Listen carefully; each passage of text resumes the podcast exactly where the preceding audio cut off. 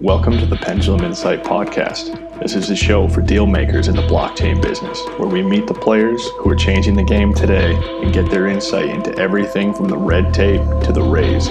This is your host, Colton Moffat. Let's get started.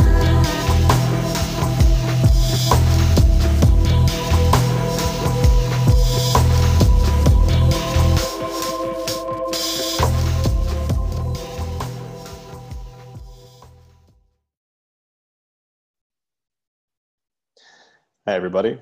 Today we're joined by John Nance and Thomas Carter of DealBox.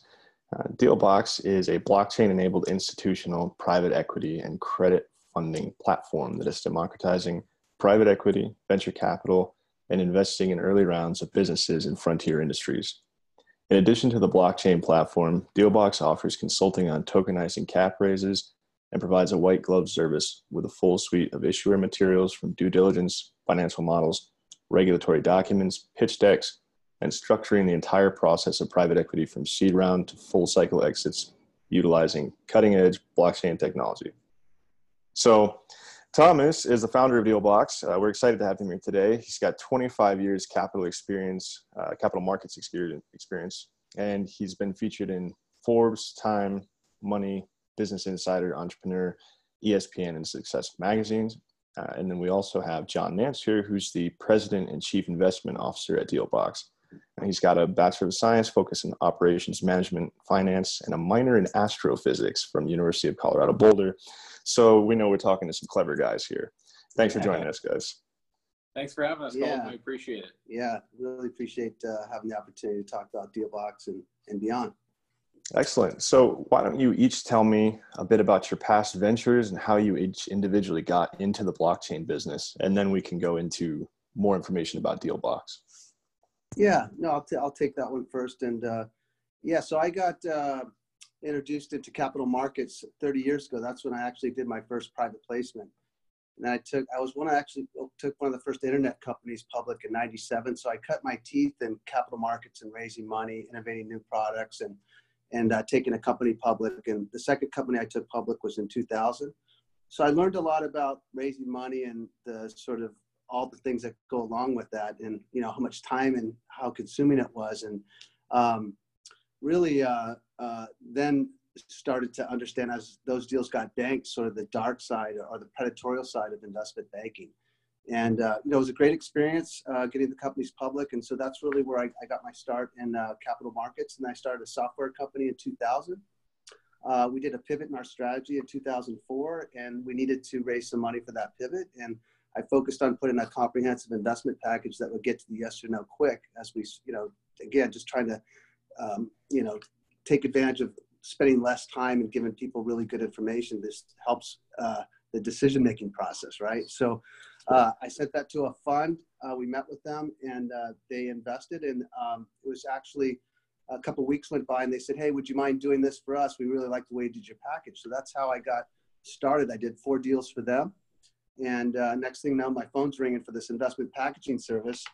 And uh, I did another uh, 12 deals over a 12 month period of time and set up a separate consulting company in 2006, specifically to do capital markets advisory and investment packaging and um, just continued to grow that business up until about 2010 and we started to put technology around it.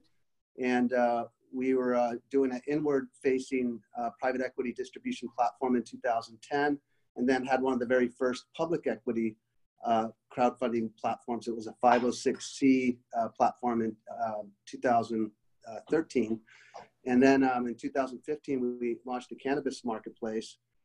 And as I was getting ready to get to basically, you know, launch those two from a beta site to full blown launch uh, uh, websites and, and, marketplaces, saw what was happening in blockchain, and uh, kind of paused on those, pushed all my chips in, and uh, launched a, uh, a blockchain uh, crowdfunding marketplace. And um, you know, got our experience doing our, our first token sale early on with the utility token, and paused on that because we saw the regulatory environment was going to change, and we uh, pivoted the company to security tokens in 2017, and now today we have uh, approximately 30 companies, some amazing companies, about a deal, uh, almost a billion plus in, in um, uh, quality, uh, you know, deal flow. Hmm. and uh, we're excited to kind of bring that to market. And you know, we're in the process right now, um, you know, raising money directly to make direct investments into those companies that are on our platform. Excellent. That's uh, going to be fun to talk more about. Um, yeah. Interesting that you guys were going down the, the cannabis path in 2015. And also between that and the blockchain, you've clearly got a bit of taste for seeing what, what the government's going to say about what you're up to. So that's right. uh, good, good uh, risk appetite, I'd say. Yeah, and I guess um, a little bit about myself as far as capital markets are concerned. Um, I was very fortunate at a young age to be brought into the commodities trading world. So I've experienced uh, trading derivatives uh, for about the last 10 years in the futures contract space. Uh, after that time, uh, you know, I kind of parlayed my futures trading experience into a mid-sized broker dealer out of Orange County um, that was based in in New York City. And at the time, while I was working for that firm, I, I helped integrate uh, managed futures uh, products as well as commodity trading advisors, other you know illiquid alternative investments for implementation into you know retail client portfolios. And just as I was joining that firm, I personally got invested into cryptocurrency around uh, late 2012, early 2013. So um, I was, you know, kind of part of the initial adopters into the uh, XRP protocol and some of, of those uh, tokens that were propagated out very early. And so, you know, during uh, basically the last seven years, I was kind of monitoring that blockchain space and, you know, furthering my, my progress in wealth management. And then around um, January, February of this year in 2018, I, I, was fortunate enough to meet Thomas here. And, you know, he explained to me what Dealbox was working on and what the vision for the business was. And I had finally seen, um, you know, the supply source for what, um, you know, retail clients as well as other investors in the world of wealth management were demanding, but quite frankly, weren't getting um, from a supply perspective from their wealth advisors, their family offices, basically anybody in charge of their money, right? And so, mm-hmm. uh, what I've been serving to do here at Dealbox and, and my capital markets experience uh, to, to lend to Dealbox is, is really to bridge the gap between those institutional investors that have that capital and have those clients that are demanding that kind of product, but don't really have a supply to, to you know, filter into their client base. So that's kind of my responsibility uh, here at Dealbox and exactly what, you know, we've been working to do. So we're excited to kind of get into talking more about that. Excellent that sounds like a pretty interesting path too. I was um, reading Principles, with Ray Dalio's book, and he had a pretty similar background too. So you're on a good path, man. Thanks. Yeah, Ray. Ray is uh, you know one of my idols. I've read the book myself, and uh, you know uh, a number of those guys in that fund industry. They have um, you know just some really interesting things to say about the way that they invest, how they got to where they are, and you realize that it, it, it isn't necessarily the concrete like ladder oriented path that most people mm.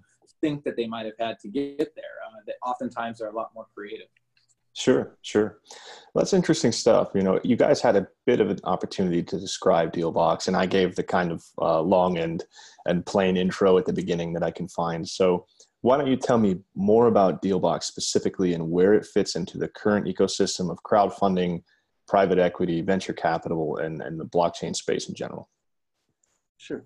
Yeah, so I'll go ahead and take that one, right? So, so look, Dealbox specializes in you know early stage investing for private companies. All right, so our core SaaS model serves to create an investment package, like Thomas alluded to.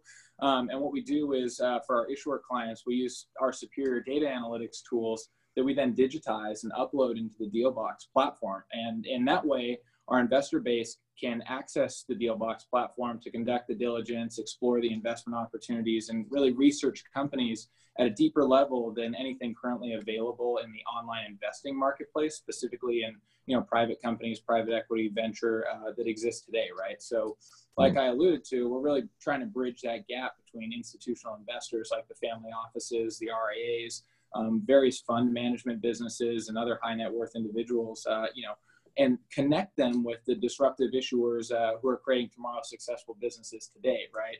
Um, there's a very interesting think tank out of uh, Palo Alto that was just recently quoted in a symposium and saying that, um, you know, they have a certain degree of, of certainty here where over the next 10 years, you know, north of 60% of the Fortune 1000 businesses might not be able to adapt uh, to the rate of change of technology that's going to occur in the next 20 years, right? Internet technologies have really been only around uh, productively for the last uh, 20 years, right? So, um, the next 20 are, are, slated to become, you know, basically that exponential uh, chart to, to move. And so that's where we're trying to connect that institutional capital uh, into those disruptive issuers. Okay.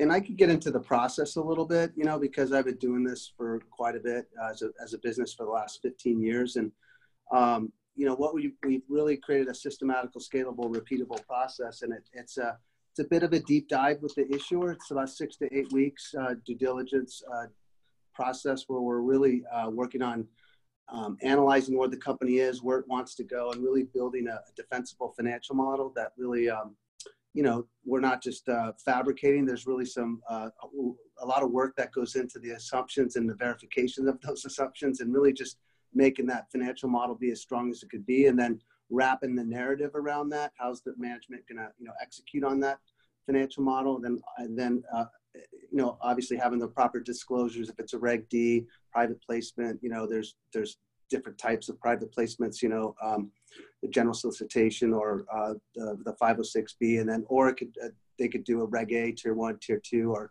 or Reg A plus, or an S1 filing. So it's really about DealBox is everything you need to do a deal in a box, but at the same time, we're really architecting where they are uh, at inception and wanting to exit, and then uh, really um, putting together the best sort of capital stack and alignment of resources and, uh, and making that information all available online uh, with the best tools to analyze that information and really uh, productizing the asset class so that people could just push a button and you know drill down as deep as they want to go and um, you know get that information and ultimately be in a position to make a more informed investment decision so we're essentially like a one-stop shop and that makes it really convenient. And then uh, we've got some great partners like Token IQ that that's uh, doing the token provisioning, and um, they've got a great solution. We could get into that a little bit later, but uh, sure. yeah, that's that's a little bit about uh, that. You know, DealBox. It's really again, it's it's it's like we like to uh, keep it really simple. Everything you need to do a deal in a box. Yeah. Okay. That, right? That's clever. I like that. So you know what you talked about there. You mentioned having the financial model defensible financial model before the narrative and you build the narrative on that uh, that's kind of a refreshing reversal of what we've seen a lot over the past year. So right.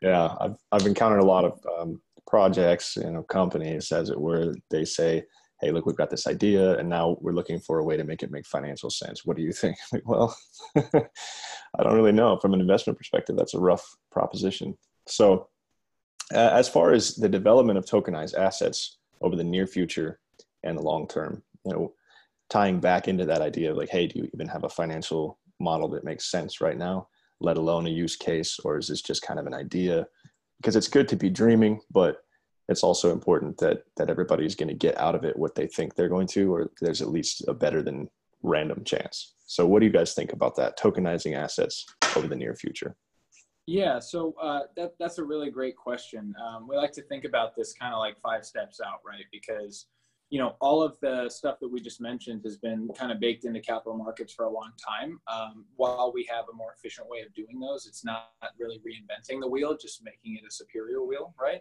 So mm-hmm. as far as uh, the development of, of, tokenized assets goes, you know, with uh, Dealbox, what we've built is uh, kind of having a vision of using tokenization to, you know, liberate entrepreneurs by providing efficient and less invasive ways of raising capital. So along the lines of that, what we'd like to see kind of in the near term, and in some cases we already are, is you know progress building uh, deeper liquidity pools for digital securities and tokenized assets, um, more legitimate companies and assets using tokenization strategies um, to drive institutional adoption. Uh, we think that this will bring you know more legitimacy and, and progress into the space in the near term.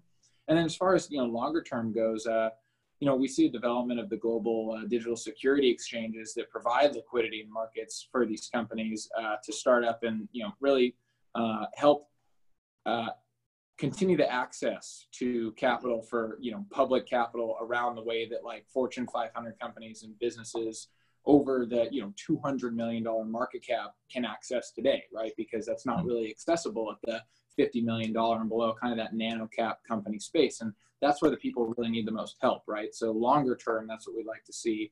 Um, and then also, you know, around more of uh, digital marketplaces for really what we just described and having an issuer communication integration that extends beyond the quarterly earnings calls and, you know, kind of for lack of a better word, you know, cheesy email updates, and you know, again, ultimately, large scale institutional adoption uh, through more traditional channels.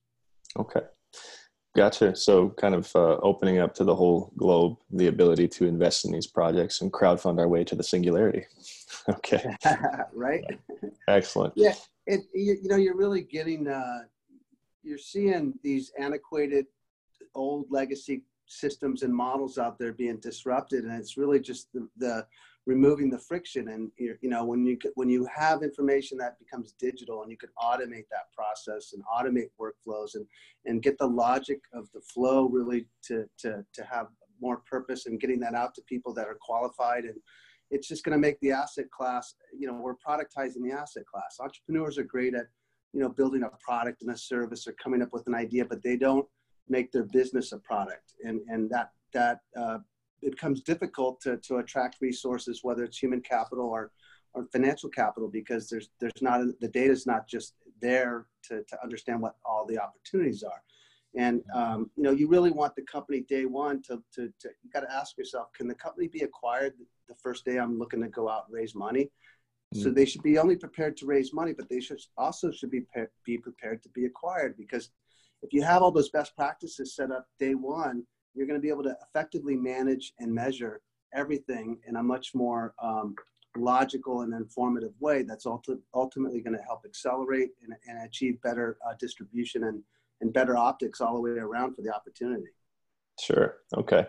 And when you're talking about you know building it to be able to be acquired from the outset, I guess a lot of that comes into what you're saying before about the liquidity that's often not there for the smaller businesses, and that's if they're going to buy it, are they going to be able to sell it? And for a lot of people that are looking at investing in things, whether they have to wait a while or not, they think, I want to be able to sell the thing yeah. uh, in the future. And I think people get as far as, yeah, I'm going to build this business to be able to be bought. Like someone's going to want to buy it. But they're not thinking about, well, are they going to be able to sell it when they buy it? And that makes it more attractive. So yeah, exactly. And to your point on that, it's really like the buying side is like you know when you go in, into a store and you buy a product, it's ready to be bought right? Mm. And the company not might not be ready to sell, you know, because it's that early, but it's just about having sort of those best practices and those housekeeping and all that stuff, you know, in place before you go out to capital markets. Sure, and that's something that you are emphasizing with the companies you work with at Dealbox, yeah. Yes, absolutely. absolutely. So when when we get into the discussion of how you came toward focusing on the STOs versus the ICO where they you know kind of came up with the Nism utility token for a while there. Talk to me about utility tokens, ICOs, and STOs, and how your take on that has evolved over the past year. Yeah, so um, you know, being a capital markets guy, it took me a while to kind of get my arms around the utility use case, um, just because I had my, you know, regular business logic. It just took some time to understand what you know network value and utility use cases, and certainly there's a case for those. Um, you know, uh, it's it's just that ultimately, you know, the value doesn't really communicate with a, with the general audience. You know, so I mean, I think it, those those types of project deals and ICOs and look, I mean, it's a great it's a great movement that happened. It, it really uh, uh, you know brought awareness around this as an asset class and a way to fund companies. So I think it's been amazing uh, everything that's happened up to this point. But at the end of the day, I don't believe ultimately ICOs are sustainable. You know, there's there's got to be true value at the end of the day, and network value and speculation sometimes doesn't equate to real value for folks, you know, the average, you know, the average day person. So, you know, security tokens uh, is uh, is really sort of the, the next logical step because there's real value that's delivered via the token. And that value is, you know, um, whether it be the company tokenizing its its physical security or tokenizing the revenue, whether it's a it's a it's a digital royalty distribution, which is the model that we like. You know, mm-hmm. again, being a fundamentalist and looking at the numbers and seeing what's there, why not just make those distributions digital? And that's uh, via the security token, and that's really uh, what we're focusing on, and, it, and it's a it's a great way to do that, uh, leveraging blockchain and, and leveraging um, the digitization of this asset asset class through a security token. Cool. Yeah, and just uh, the last little piece I'd like to add on that is we talk about fundamentals, you know, so uh, we authored like a pretty good article about this where we kind of discussed the history, history of equity valuation theory, discounted cash flow analyses, uh, dividend discount models, things of that nature that the equity markets rely on today to price securities um, from a fundamental construct, right?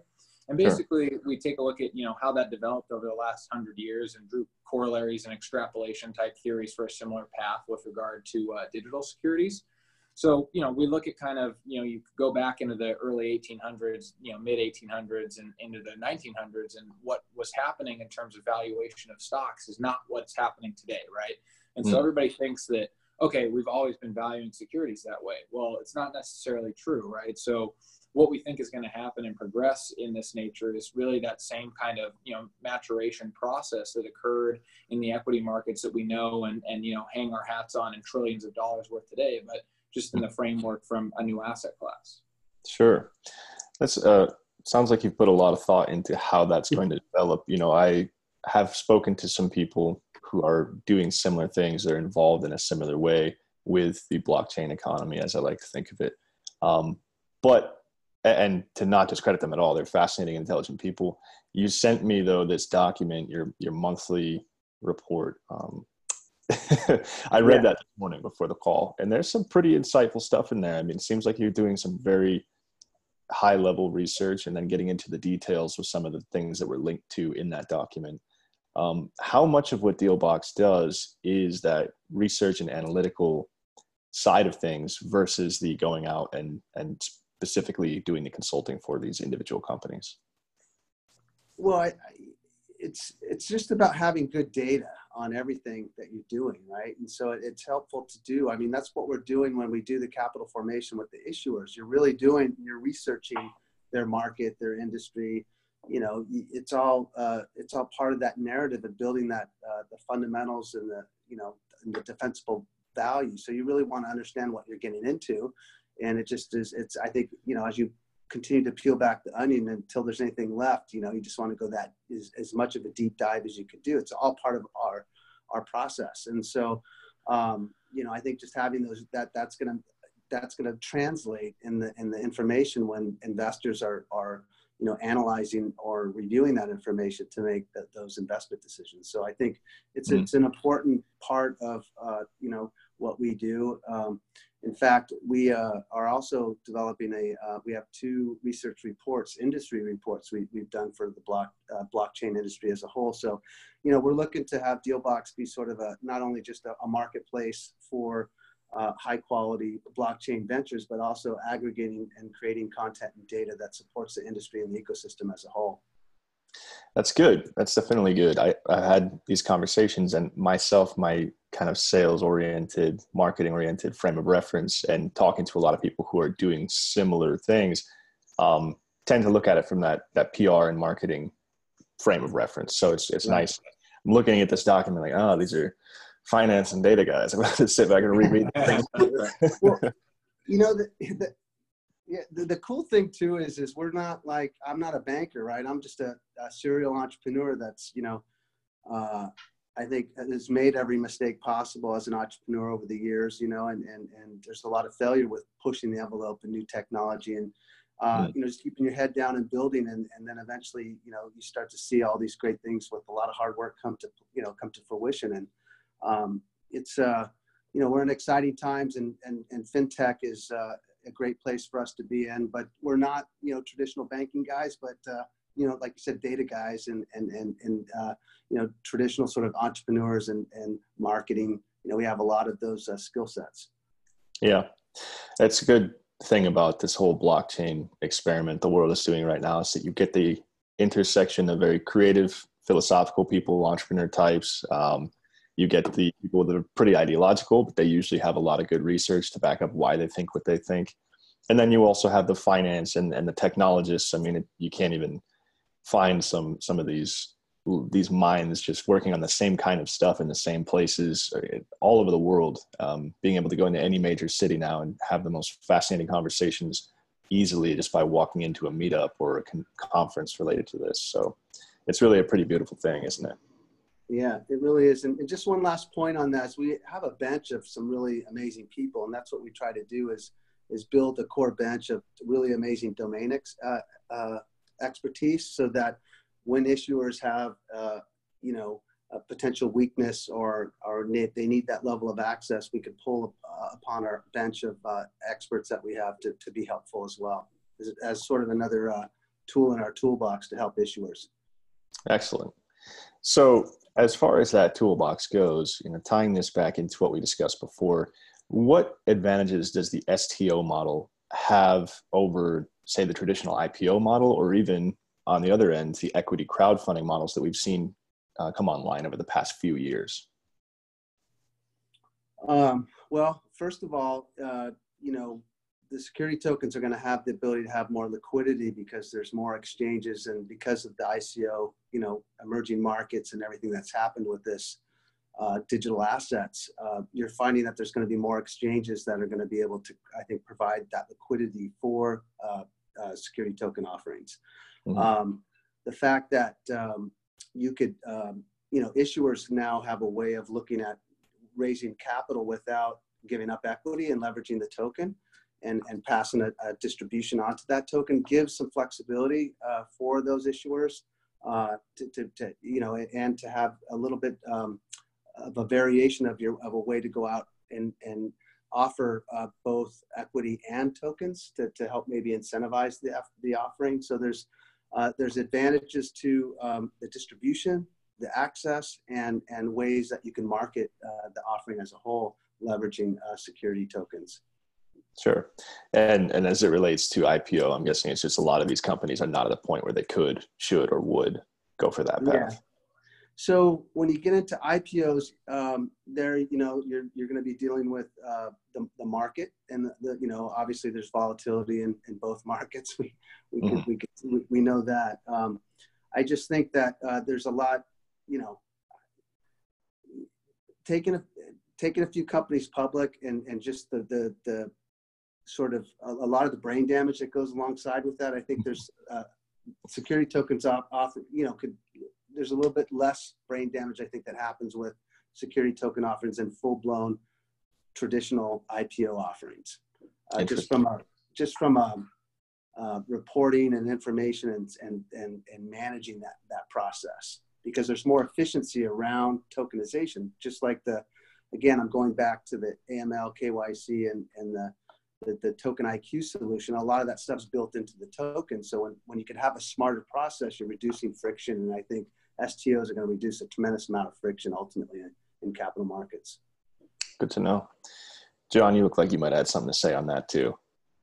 Yeah, I mean, I, agree a lot with uh, what Thomas is saying. I mean, ultimately, like I, I go back to the market cap of all these businesses, right? And these these mm-hmm. later stage companies that go IPO, they have access to capital in a way that companies that, quite frankly, need it more and can be more disruptive and also beneficial and impactful from environmental, social governance, right? Like what we call ESG standpoint providing companies in that stage access to capital that isn't like i said so invasive or or outright egregious in, in terms of the terms of these deals and how they're structured, that's going to wind up creating a lot more benefit, uh, both for the investor base, uh, the development of that business, as, as well as the companies itself. Mm-hmm. Okay. So there's definitely a lot of promise there. And I understand that right now, the concept and the implementation of the STO is still relatively young. You know, there's not a lot of this happening in the wild so much as there's a lot of talk and preparation relative to ICOs, which have had a you know a little over a year now to get incredibly popular, crash and burn in many cases, to evolve into what this is. So, as far as what you guys are doing, I know you're kind of maybe a month to a couple months out from some of the stuff that you've been working up to. Where is everything at right now with Dealbox and and the projects that you're working on? Yeah, so um, right now we have uh, roughly 30 companies that we're onboarding. The first dozen of those deals are about to go live uh, this month. Um, mm-hmm. We do have some that are already, you know, ready now. Uh, the biggest, um, one of the biggest things that we've been working to accomplish is is our pre-sale and public sale, so that we could help uh, really accelerate the syndication and distribution. So we're raising money right now so that we can make direct investments, seed investments, and Series A investments, so that we can help really advance the syndication and distribution, so that we can, you know, develop more um, ability to access uh, larger pools of capital. And by putting your own money in, uh, that that's really helpful, and that kind of really helps, um, you know, uh, with syndication and distribution. So right now um, we're focused on you know, completing that pre-sale, announcing the public sale, and then putting that capital to work and making uh, direct investments on the companies that uh, are on the DealBox platform. Uh, that's excellent. You know, that's something you don't see with a lot of platforms that are providing. They're very strictly like, hey, look, we don't invest in things with just the marketplace. We're not telling you you should or shouldn't go after these. We're just putting them there. Uh, versus you've taken a more, much more active role, which has its benefits, but I could understand it also takes a significant degree of preparation and uh, and diligence to do that right. That's right. Yeah, it's been a ton of work, but uh, it's looking real uh, promising. That's good. That's good. And so, one of my questions that I had prepared for you guys was pretty general. You know, what would you say are the greatest short-term obstacles, long-term benefits to regulation? Um, but since it does tie into that previous topic we just talked about, where you've taken a more active role and to go and to promote something that you're plainly saying is a security and to have your your own stake in it as as that does have benefits, but it also has its obvious um, challenges. How do you see that fitting into where everything's going on the macro scale now? And do you think that other people who are doing similar things to what you're doing are going to be able to keep up?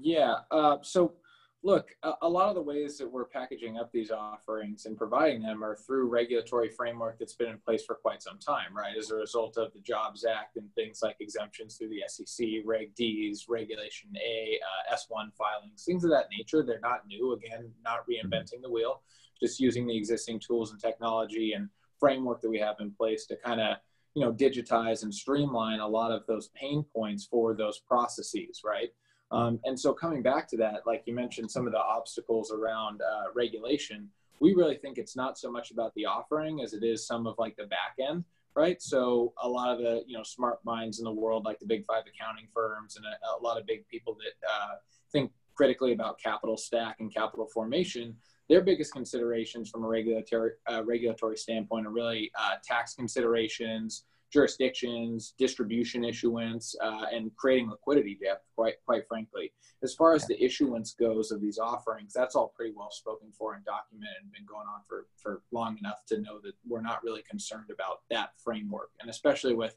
you know, Thomas's experience doing these things for the last 14, 15 years of, of doing private placements. Okay. Yeah. It, it just to, to, a little bit more on what John uh, said there, you know, the the neat thing that's happening too is sort of this cross market pollination. You're going to have, you know, um, traditional capital guys starting to blend with crypto investors, invest, and, and, and, and then your your crypto investors now looking at security tokens, going, wow, there's actually some, you know, value to this token, right? So sure. I think it's, it's it's great to kind of see that that um, convergence of of those, uh, you know, um, investors and, and, and sort of enthusiasts coming together, whether, you, whether you're an equity investor or a, or a crypto investor. So mm-hmm. I, I, I, think just having the market, um, you know, that sort of, um, uh, you know, you're, you're opening up these markets to both of those individuals, right? And uh, I think that that cross market pollination is really going to help the, the, the ecosystem and the industry as a whole. Gotcha. So, coming from the background that you guys have um, individually, something like a security token offering it you're tokenizing it you're already comfortable with the securities part. And so if anything it's actually kind of an easier step for you and it makes things easier in the long run hmm. versus people who are maybe they came from the tech side they understood the blockchain stuff the cryptography but now they're like oh man in order to invest in this i got to wrap right. up securities you know? You've got whole, whole new yeah, book. so yeah, yeah. and that comes back to what I mentioned, kind of my role here, right? It's like is bridging that gap between what you just mentioned, right? Those technologists and the people that are actually creating these businesses, and then the people that understand, you know, capital formation and you know investments, right? And right. and quite frankly, those two types of people don't communicate as as frequently nor as efficiently as they should be, and so that's what we're trying to solve. Gotcha. That's definitely going to be interesting. You mentioned jurisdictions and how once you've gotten past, look, the issuance part, that's not a big deal for us. We already know how to do that. what's more interesting is that capital stack and the taxation and selecting jurisdictions. And I know you guys have, um, you know, pretty heavily oriented around let's be in the U.S., let's be open about being in the U.S. But how do you see the next years playing out in terms of capital flowing to regulated token token offerings in the U.S. versus people continuing to do ICOs or even doing STO type projects in jurisdictions that are more flexible, unregulated, or actively courting that blockchain investment? Sure. Uh, so when I think about this, I like to kind of come back to the United States capital markets uh, because whether the global investor base really likes it or not, and this, this isn't really a philosophical debate, the fact of the matter is the US dollar is the reserve currency for the world, right? And the capital markets uh, formation and regulation in the US is what is globally adopted, right? So at the mm-hmm. end of the day, if you check the boxes in the United States, you'll check the boxes everywhere else, okay? So we look at it from the construct of why not check the boxes up in, in the most difficult places first, and then you can make it easier to move into the Euro, Asia Pac, and, and you know, uh, you know, Australia, New Zealand, Southern Hemisphere, South America, all of those type of, of, economies, right? Rather than trying to reverse engineer it and saying, okay, I did an ICO out of uh, Malta, and now we're going to come back into the U.S. capital markets and try and file something through, you know, a Delaware C corp or something like that.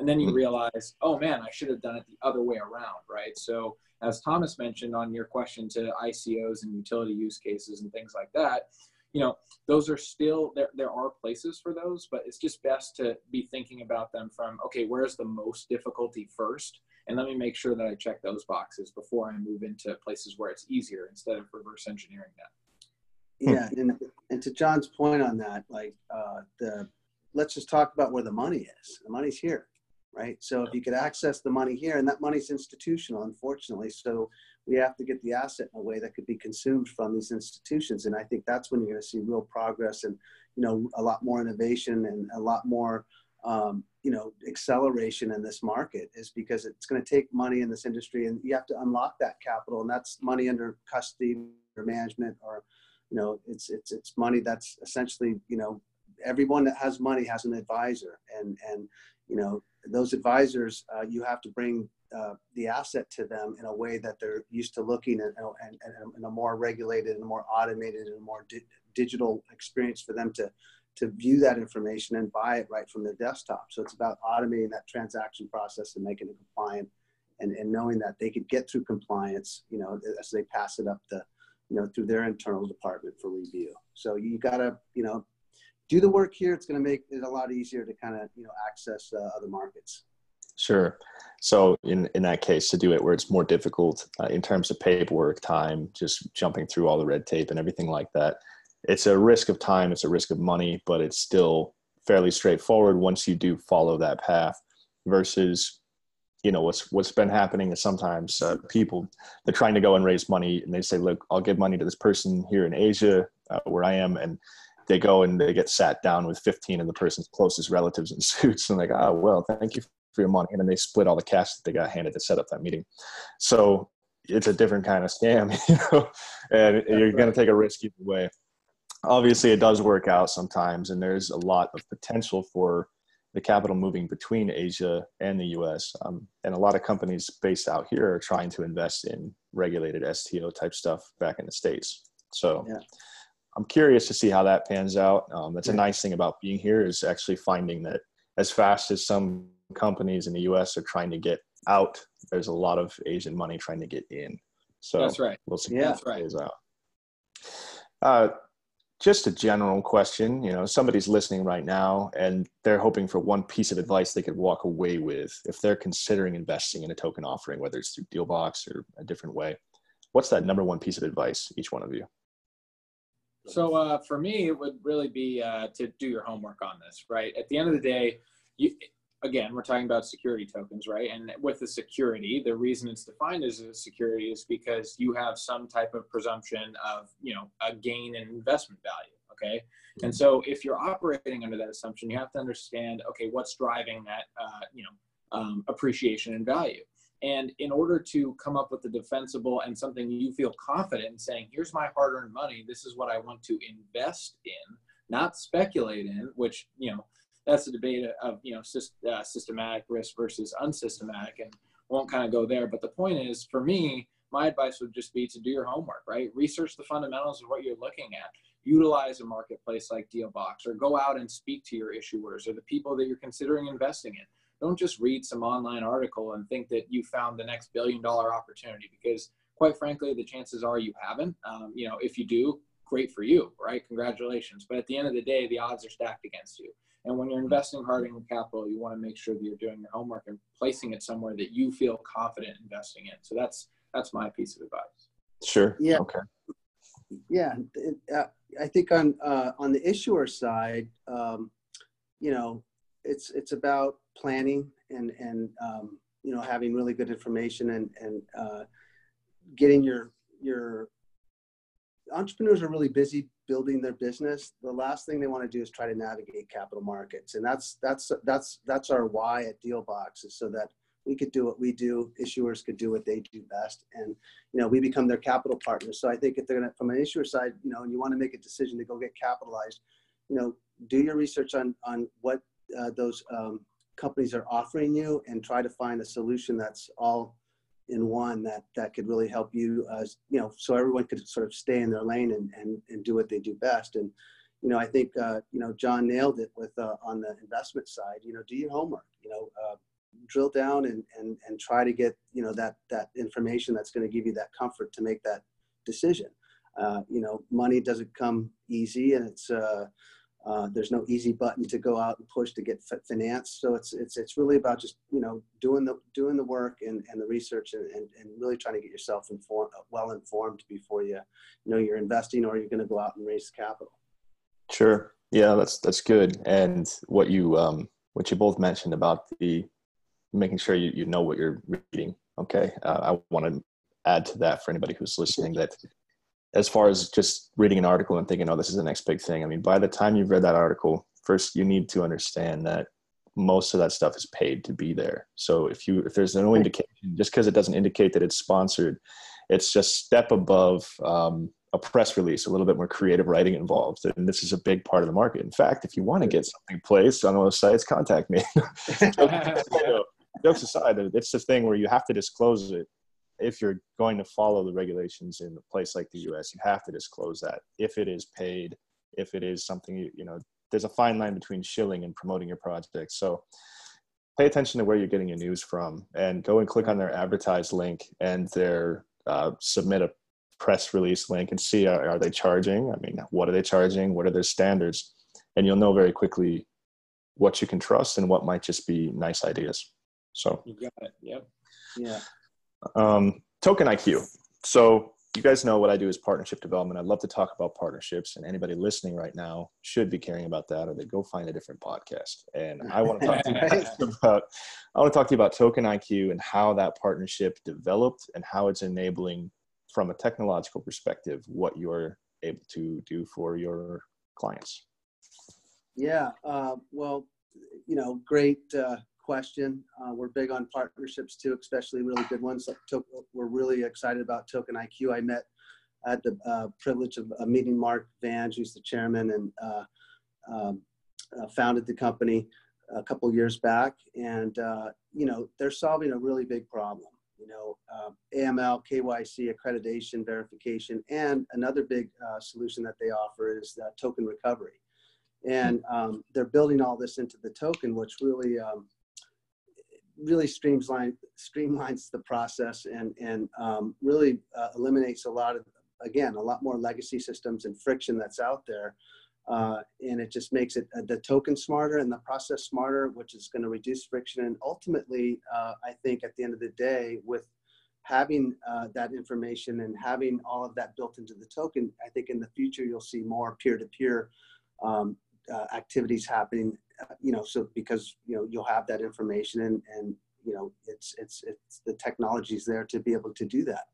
And mm-hmm. um, you know, excited about the partnership. Uh, we're re- we're recommending Token IQ for all of our clients. Um, it just is best practices, and uh, they're a great team, and they're doing some great things, and uh, we're really um, really bullish about that partnership well, mm-hmm. we're also making that they're a client, and we're you know we've made a direct investment in them too. So uh, you know that that's part of what we're doing. Full disclosure. Full, full disclosure. You know, mm-hmm. but uh, they they offer a, a great uh, service, and it's and it's needed.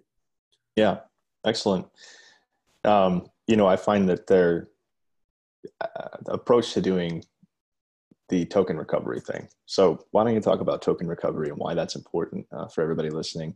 I mean, I, it, it's probably a little bit self-evident, but I want to get into the details. So yeah, tell us about token recovery. Well, I'll just use like an example here, right? So like I mentioned, I've been investing in the space for, uh, it's going on seven years now into 2019, but when I used to maintain, you know, my secret keys for wallets, I had them written on a piece of paper, right? And then I had right. photos and files, right? But at the end of the day, if something were to happen to me, someone would need to know exactly where to look in my file cabinets inside, you know, a pencil box from 1995.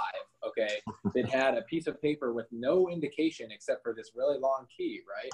And so, if that were to happen, right, and something were to happen to me, um, my family members, anybody who I would want my assets to transition to, and my estate or my will or something of that nature would not be able to access these things. So, right. uh, you know, and that's kind of an additional layer, right? Because Token IQ enables beneficiary attachments too. But for the token recovery systems, I mean, at the end of the day, this is in, again investment money that you've put forward that's hard earned into legitimate businesses. So it shouldn't be something that's you know while it's immutable, it shouldn't be something that can't be recovered, right? Mm. So that's at least from my personal standpoint. I mean, that's how I look at it. If something were to happen to me, or if I were to misplace that little piece of paper inside that pencil box, right? How do I go back and, and actually recoup my investment? And, you know, it, it might not be such a big deal if it's a couple hundred or maybe even like, you know, low thousands of dollars, but what if it's a hundred thousand or a million, heaven forbid? Right. Gotcha. And then I guess uh, if, if something did happen to you, God forbid, then whoever inherited that old file cabinet would probably be not entirely aware of, uh, of how lucky they were. So yeah, that, that's exactly right. Yeah. I wanted to uh, to go further down that partnership path. Then, I mean, what kind of partnerships do you see being most valuable for DealBox and your clients, and and what would that ideal partnership model look like? Uh, you know, so we're continuing to build these partnerships. Um, you know, uh, we're looking at right now um, some really good accounting firms that have, you know, really good experience around digital assets that have some track record, just so that we're able to provide that you know the best um, information back you know to our clients. You know, there's a lot of uh, just you know you got to have that domain expertise. So you know we're we're looking to strengthen that with some of um, you know a partnership on that side. We're we're starting to have dis, uh, discussions there. Really, a lot of the partnerships is, is you know we've been focused on building that. Look, what do all these companies need? They need money, right? So we're really about you know building partnerships with the family office and syndication partners that uh, are going to be there as a resource on the distribution side. And quite frankly, that's where we spent most of our time because it's not just yeah we've got to get DealBox funded to do seed investments and Series A investments and lead the syndication, but when you're talking about funding, you know, upwards of a billion dollars, you got to have some, you know, some pretty big partnerships and, and relationships in place to be able to to really help these entrepreneurs by by you know, not only providing the service we have, but ultimately getting them financed. And, um, you know, so we've been spending a lot of time around uh, looking uh, with, uh, you know, just developing the right relationships and partners there. Um, we've, uh, we've made a, a great uh, partnership and relationship with the Oracles, which has been helping tell the story with DealBox and sort of my background.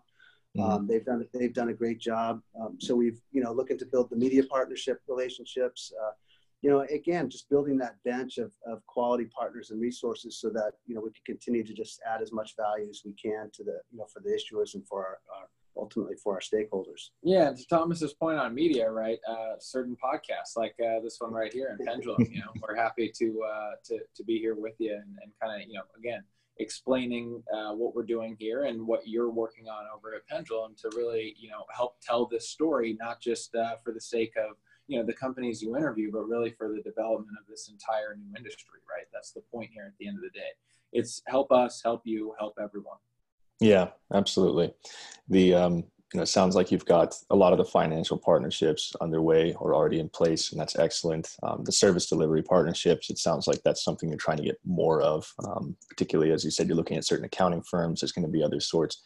I'm in the same process, you know, finding people that everybody who's claiming to be an expert um, that is suspect right away because it hasn't been around that long, right? But it's at least people that are being honest and forthright about where they're at and that they're focusing on it. Um, yeah. and then getting some kind of direct referrals to these people is generally the best way like someone that's worked with them and yep. has found them to be of high integrity and willing to admit when they don't know and go find people who do you know, that's that's tough because it's a very a lot of the people that are in this space is very ego driven you've got guys from finance guys from tech backgrounds. I mean where do you find bigger egos except maybe the art world you know? So you know that's that's definitely something good to hear that you guys are building that infrastructure for your clients and for yourselves. But yeah. what do you find most concerning or risky about strategic partnerships? Because obviously you know negative associations that you don't see coming can blow up. So what do you find risky so luckily for DealBox right and i'll, I'll let thomas uh, answer this but just kind of as a precursor right i mean again some of what we're so fortunate here is Thomas's, you know, background is just being an issuer for so long, and then also working in this capital formation industry and dealing with private placements.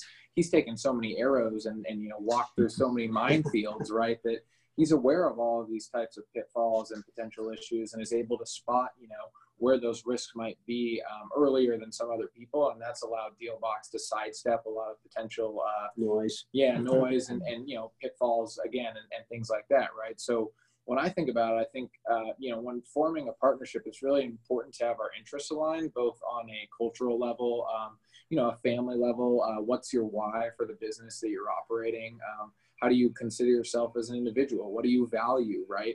Because at the end of the day, we can't control another partner's actions or another business's actions. So what the last thing we want to have happen is some type of cross contamination of, you know, something that another partner of another firm that we might be associated with might have, have gone through right? And so mm-hmm. we're very adamant about you know uh, the culture of the people that we align ourselves with the DealBox. And that's that's really um, you know another thing that we think we have that not a lot of businesses have. I mean you bring up ego. I mean that's that's really just the surface beyond this right? There's so much more that you don't see um, just from initial discussions with people. And you really have to you know peel back all those layers and get to like i said who are you as a person? Who are you as a business? Why is it you're doing what you're doing? And how do you see this alignment? How do you think about the way you guys make money?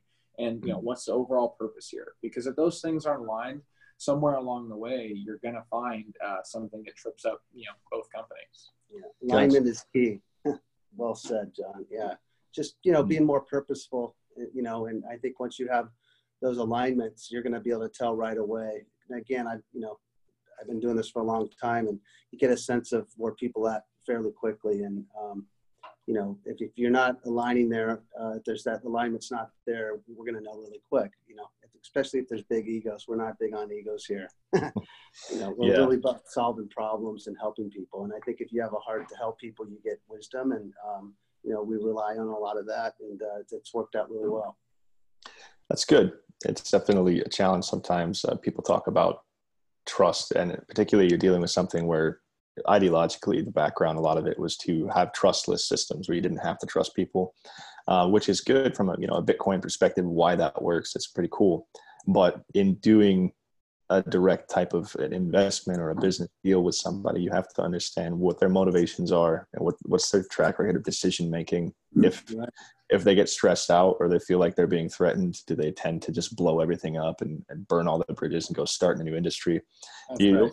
all kinds of crazy stuff, just looking a little bit. Um, and for the people that are listening, they, some of them might know I used to be a private investigator. I still do some similar work to that. And nobody's normal. Nobody's normal. Nobody's as cool as they seem. So the question is, is there a particular brand of weird something that you can get along with? You're, are you the same kind of weird? is that okay? Right. Yeah. So we find it uh, important to do the research, do the diligence, but at the same time, let people explain if there is something kind of amiss. You know, there being a red flag is not necessarily a total deal killer for me. It's like, is the stuff that is kind of off, can that be explained? Do they have a good reason for it? And yeah. if they yeah. do, can we still work together? So yeah, you still you have to. Really, yeah, and you touched on a really good point that I'd like to circle back on, right? It's like, is that stuff that is a little bit off? Like, what's the purpose behind it, right? Because there's always two sides to every story. There's always a background to something. And if you, you know, see something on the surface level, you know, it goes back to the age old phrase of you can't judge a book by its cover. And I think, right. I don't mean, you know, how somebody looks, but maybe what you read in, in, you know, an article or something you heard about somebody say about somebody how many times are there Yelp reviews that aren't accurate? Okay, it's numbers in the billions. All right. Right, vindictive, um, vindictive. Right. Yeah. I don't know. Have you heard of this thing called fake news? You know,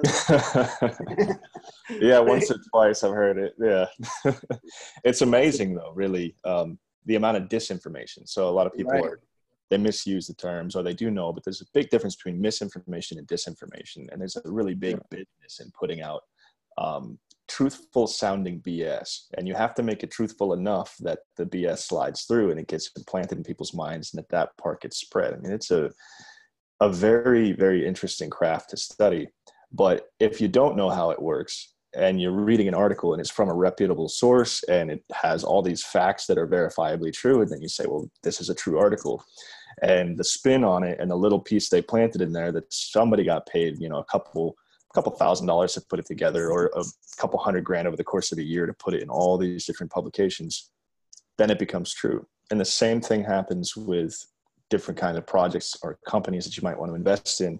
If they don't have your best interests at heart that's why you've seen so many scams and they're doing it on a baby level. You know this is like low level kind of negative pr type stuff but anyway be careful is the message Yeah. Yeah, and, and just want to touch on the point there. I know I said it earlier, and, and uh, what's what's really sort of helpful with our process is, you know, we're working with those issuers, you know, pretty a really deep dive for a six to eight week process, and you know, before you know we even you know start to would even think about presenting any of the information up. So you know, during that time, you you really get to uh, get to know people a little bit more, and especially as you're going through the, the process. So that that's helpful, you know, because Yeah. you're you're seeing, um, you know, you're able to just get that garner that experience, you know, in in spending that time with these people to to understand their logic and who they are, and you know what got them there, why they're doing this, and that's that's that that extra time I think is is, is helpful to help mitigate a lot of that uh, those risks, and um, and uh, it's working out it's working out well. That's good. And to the point of knowing that there are going to be things sometimes, particularly in certain industries where they're, the person's not necessarily a Boy Scout or they've had businesses that didn't work out in the past. Um, or the regulations were so unclear that what they did may may not have been kosher.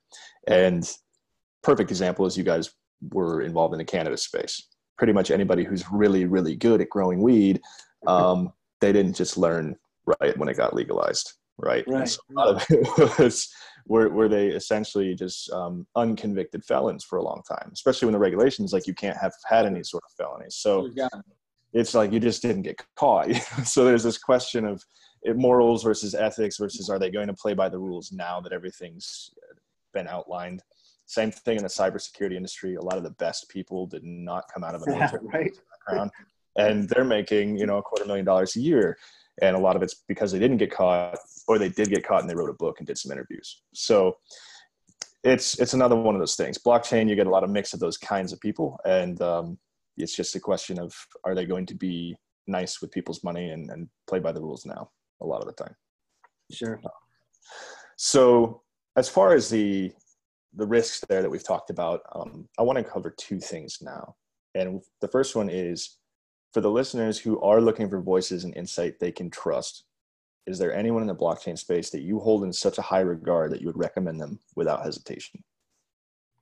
Yeah, I mean, uh, just some people that I know. Thomas and I are like telepathically communicating. We, you know, we brought up the team in too. So, you know, uh, Mark Vange over there and, and his team are incredible people. Uh, we think about some people like uh, Michael Taggart, who's operator of Cryptonomics and working on a number of cool projects. You know, he's involved with uh, Dan Larimer and some of the people that uh, kind of formed the EOS blockchain, right?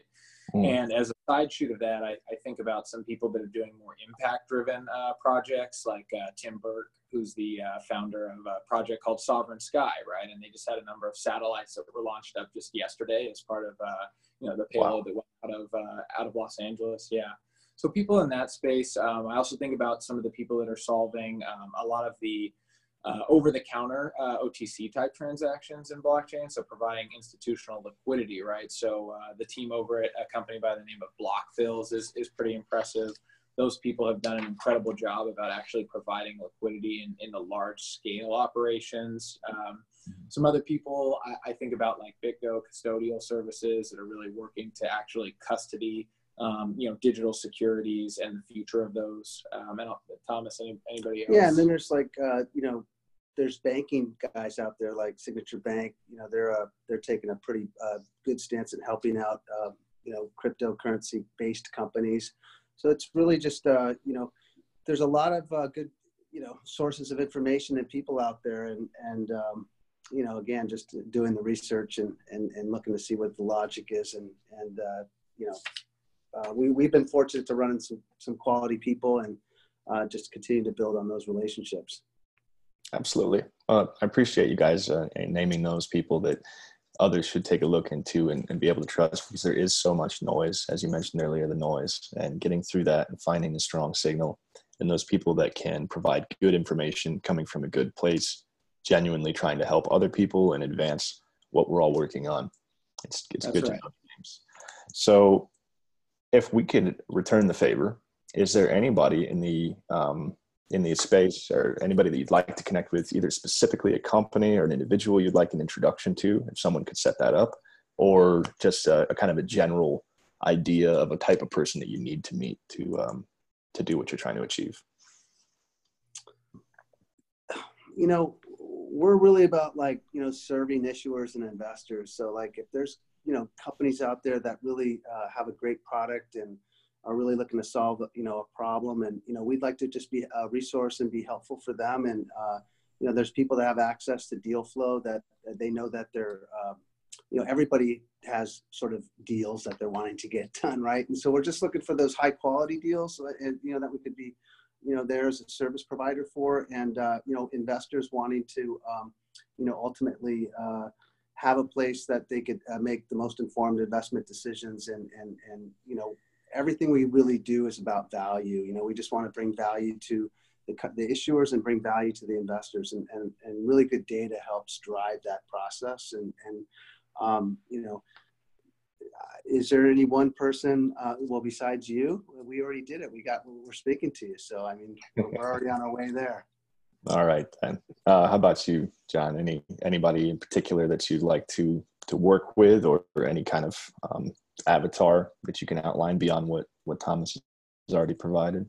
Yeah, I mean, naming personal names is kind of tough for me just because, you know, I don't have pre existing relationships with some people that do media, right? And I come back to, okay, well, what's the culture? What's the value? What's the risk of that partnership? So I guess I'd rather answer that question conceptually, right? And fr- uh, from a framework as opposed to, you know, naming somebody. Um, but mm. for me, it's, it's really along the lines of, uh, you know, institutional adoption here. Okay. So for us, it's, it's, you know traditional wealth management it's family offices it's asset allocators and fund managers who are either a currently investing in the blockchain economy and you know interested in digital securities tokenization of assets but it's also b um, those same types of people who have thought about it before but don't really have any um, you know education on the space and don't really know where to go right? They're, they're kind of they know that they want to invest in blockchain. They know that they have a demand for it from their investor base and they just don't really know where to go for that. So we just really like to be the resource for those kinds of people and, and that's where that's where my um,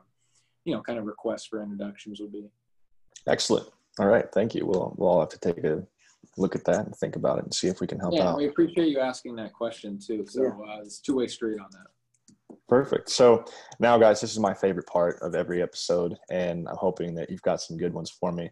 I want to hear your favorite deal stories. So, an interesting negotiation, clever application of leverage, something that maybe almost blew up and you just pulled it through at the end, best outcome, whatever stands out in your mind, and we'll teach it to the listener. That, uh, that was DealBox, you know, transitioning from utility platform to security token platform. It was a lot of work.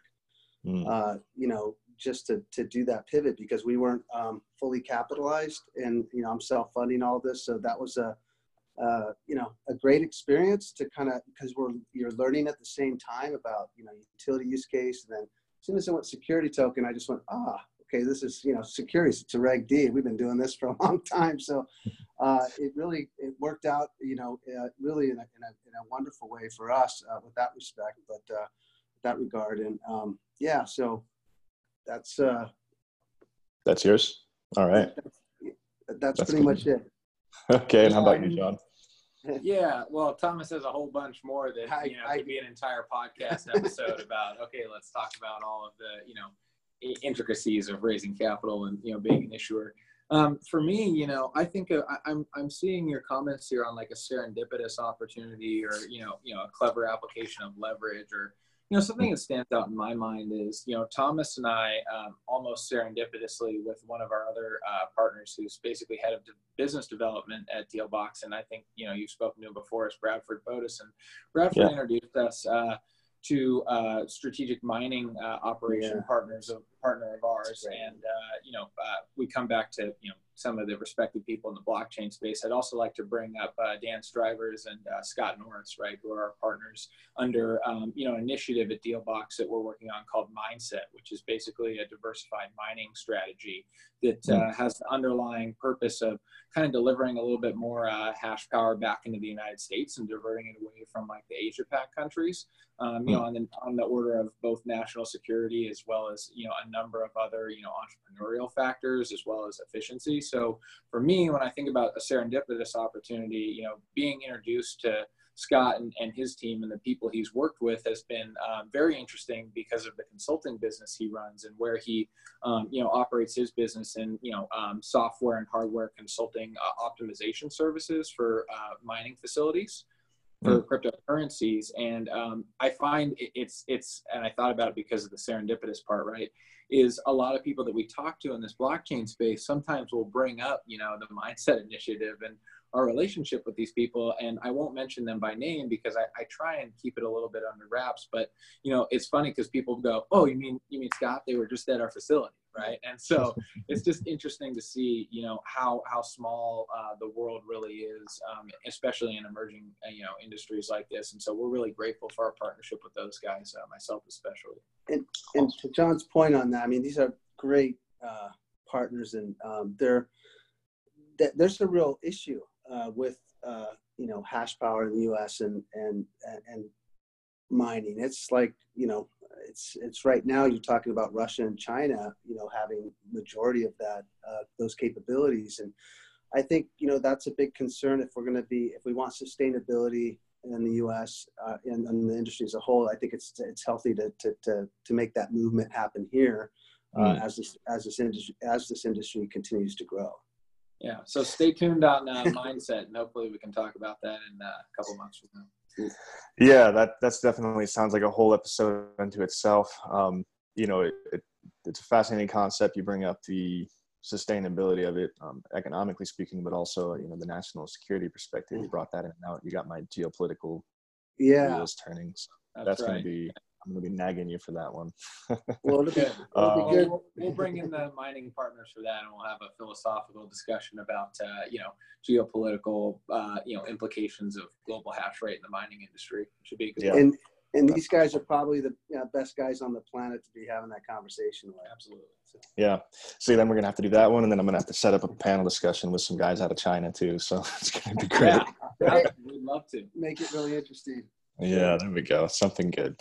Um, all right, so we're going to kind of move into the tail end of it here. I want to give you guys an opportunity to share any final words of wisdom on this topic, anything we've talked about today. And uh, why, don't, why don't you go ahead and start with that one, Thomas? Yeah. Um, well, I, I did want to, uh, you know, I'd like to talk about one deal if I could. Um, Absolutely. That we're pretty excited about, which is um, a token name service because you know the process of purchasing crypto is difficult. You know your public key is 26 characters at minimum. Mm. and uh, you know in order to have mass adoption if you look at what happened with the internet with uh, icann and dns domain name service really became the naming uh, functionality over ip addresses which you know today is has really helped you know the internet grow to where it is. And and i think um, you know dealing with companies that have uh, really looked at solving some pretty big problems, and and uh, this is one of them. Token name service is really like what DNS is to uh, the internet. TNS is going to be to crypto, and uh, we're excited about that because it could just be you know dollar sign Colton, you know, and then there you have your wallet address. Could be a lot easier to to send uh, money to that address as opposed to your key, and it just maps on top of your key, so it's not like it's going to be you know easier to hack or you know all the the security constraints are there so everything is good it's just a simpler way of um, you know, sending and and and um, participating and, and getting people to adopt into the industry. And so I'm pretty excited about that opportunity.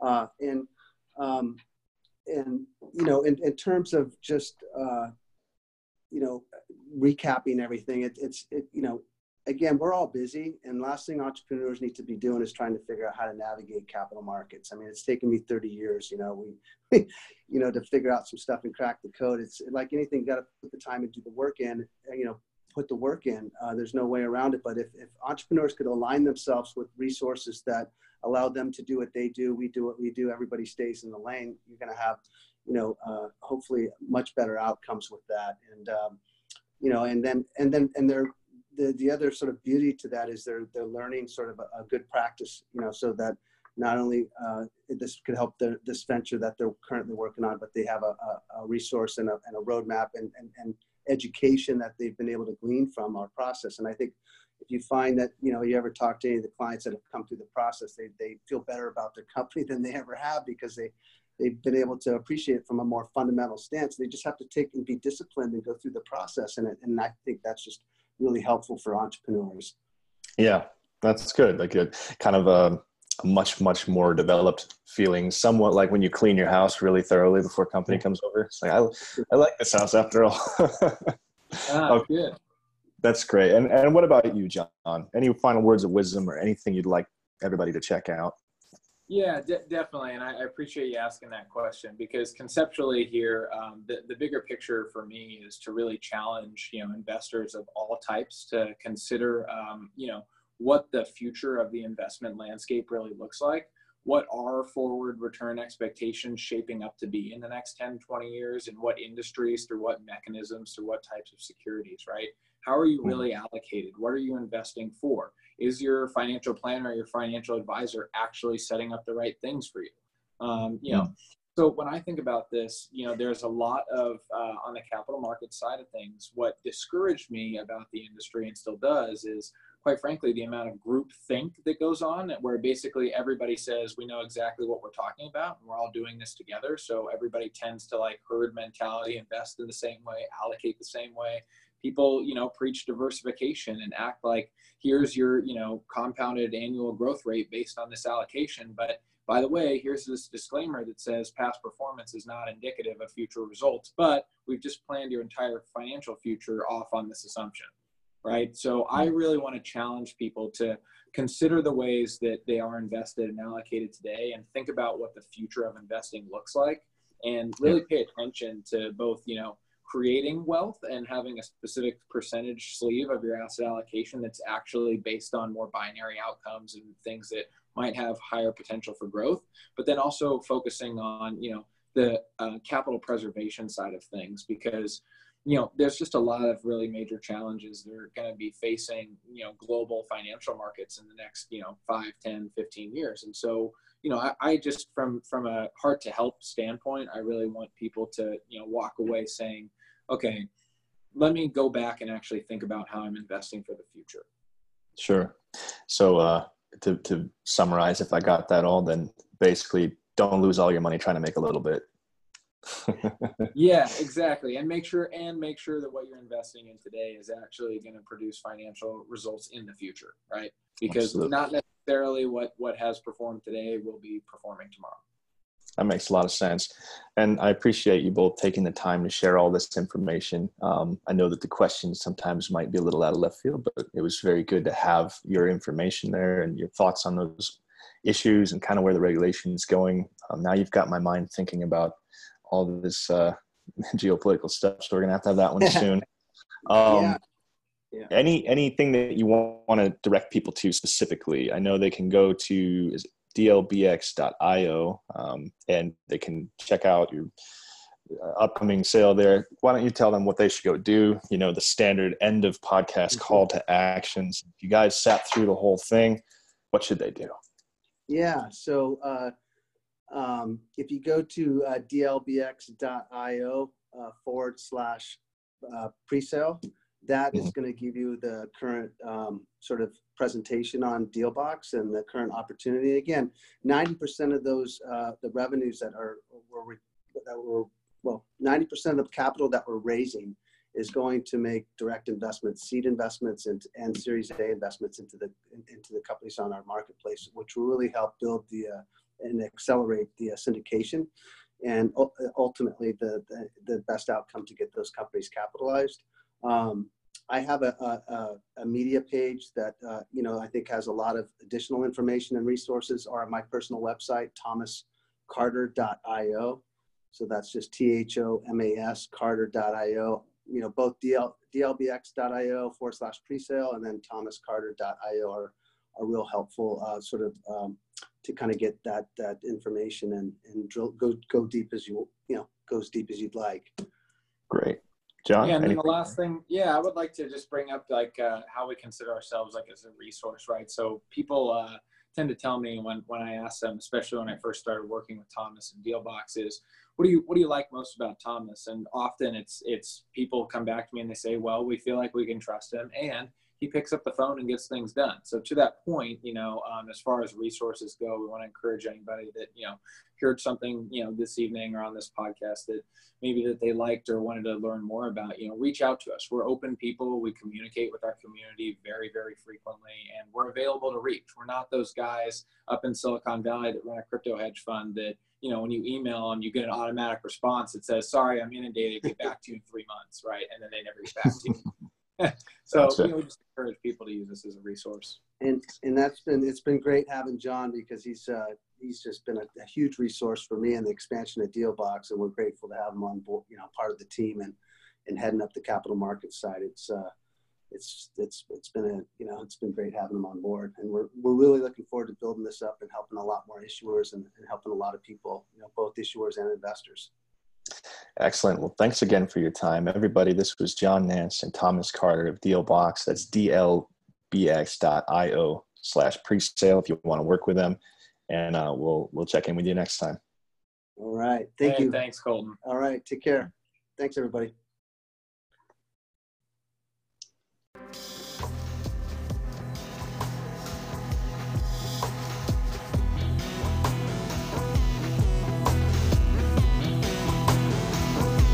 Thank you for listening to the Pendulum Insight Podcast.